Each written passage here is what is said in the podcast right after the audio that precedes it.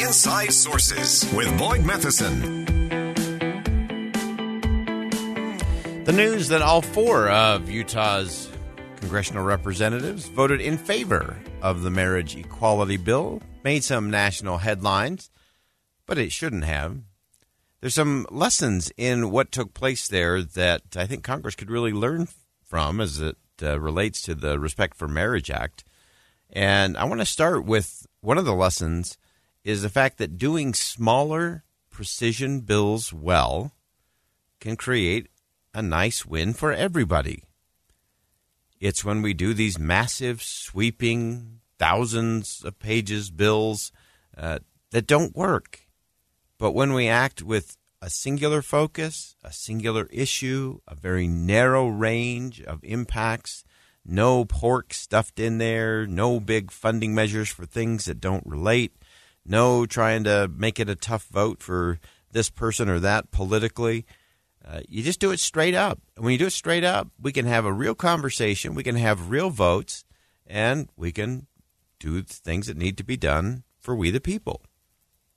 So, just as an example, uh, so if you look at the uh, 67 Republicans that voted for the marriage equality bill, uh, one of those was Representative Peter Meijer, a Republican from Michigan.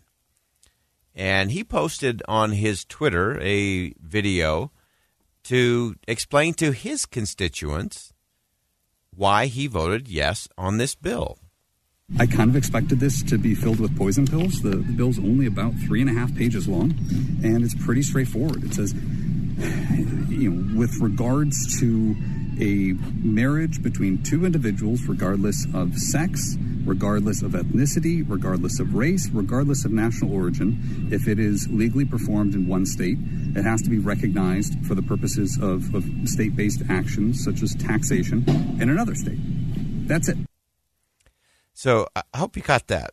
The bill was about three pages long, period, full stop. Not thousands of pages, not hundreds of pages, just three pages. Which means, in a rare moment in Congress these days, every member of Congress could actually read the bill. That's a good thing. And so it was very specific. It was very short. It was one subject. Uh, I want to play one more clip from Representative Peter Meijer. Again, he's a Republican from Michigan. Uh, he went on to say that he doesn't think the Supreme Court decisions, uh, which legalize interracial marriage or some of the other things around uh, same sex marriage, were in, da- in danger of being overturned. But he also said that this bill is just a good way, in his opinion, to make sure we've locked it in that we're protecting everyone's rights. There's no compulsion. Uh, there's no threats to religious freedom. Um, there is just the simple question of, in the unlikely event that uh, Loving or Obergefell goes away, making sure that there isn't absolute chaos. Um, so I voted in favor of this thing tonight. Um, I think it was the right choice from a limited government standpoint, from a liberty standpoint, uh, and frankly, just from avoiding any circumstance where that type of chaos could come down the line.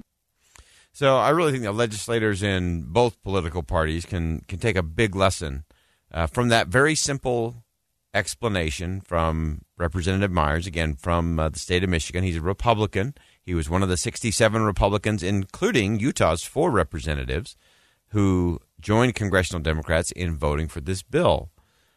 The lesson: the bill is small. The bill is simple.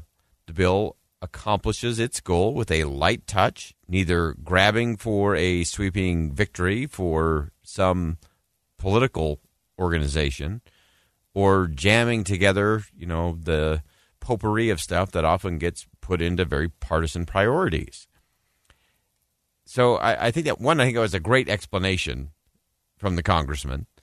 And in looking at why Utah's delegation all voted in favor. I think that was part of it. Uh, was because it was uh, very focused and very tight in terms of what it did do, what it did not do, what was included, and what was left out. Uh, I think one of the other important lessons, uh, and this one comes strictly from the Utah delegation. Again, there were there was a little bit of a, uh, a head turn uh, as all four of Utah's representatives voted in favor of this. Um, And I think it's the fact that in Utah we've shown that we can do we can have an and conversation rather than an or conversation or a fake fight conversation. Meaning that in as it relates to this particular bill that we can protect the rights of LGBTQ and and we can uphold the rights of religious liberty. Those are doable things. Those are compatible principles. And I think this is one of those instances where you say, okay, it worked. Uh, there were no poison pills in there. There was no big funding measures for things that were clearly outside the scope of the intent of the bill. Uh, none of those, you know, kind of poison pill as the uh, as the congressman described it. And so that's a good way to get the right kind of legislation done. Now we had uh, earlier this week another example of that. Uh, we were really pleased to have joining us Representative Jayapal uh, from the state of Washington, 7th Congressional District there. She's also the head of the uh, Liberal Progressive Caucus for the Democrats in the House of Representatives. She is often very far, far to the left on a host of things. And she joined us on the program here on Inside Sources, along with her colleague and a co sponsor of an important bill relating to suicide and guns, John Curtis, from right here in the state of Utah. And they also demonstrated that good governing can take place, particularly when you get laser focused, precision pieces of legislation that everybody can read. I asked Representative Jayapal about that, and here's what she said. I think those are the kinds of things that are that are very exciting, and so I think this will be the start for us, John, of looking for other places where we might be able to work together. And I, I definitely think they exist, and I think you're right that uh, a, a more targeted approach is is easier when we're trying to get this kind of bipartisan these bipartisan bills across the finish line. And I, I love the fact uh, that these two representatives, again, from very different political perspectives, uh, you can't get much different from Representative Jayapal and Representative Curtis. In fact, they even joked with each other on this program and saying, you know, sometimes we look at each other and just kind of chuckle and grin that we see things so incredibly different. And they do it with dignity and grace and respect.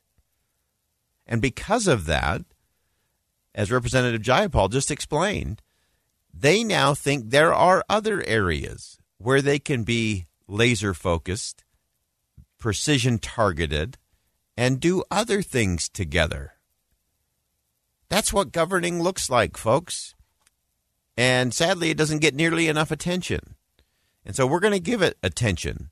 Uh, so, one, uh, kudos on uh, the bill uh, that was passed out of the House. We'll see how that moves uh, through the Senate, the Respect for Marriage Act and Utah's delegation showing for a number of reasons how to get things done in a very focused way. And then to Representative Jayapal and Representative Curtis for focusing on preventing suicide by gun uh, with a very precision, very targeted bill that uh, Representative Jayapal believes Speaker Nancy Pelosi will bring to a vote and a vote that will pass in September during Suicide Prevention Month. That's how you get it done. We're going to step aside for top of the hour news. We're going to focus on President Dallin H. Oaks speaking in Rome coming up next. KSL Salt Lake City. Listen on any smart speaker and in your car at 102.7 FM. KSL News Radio, Utah's all day companion for news.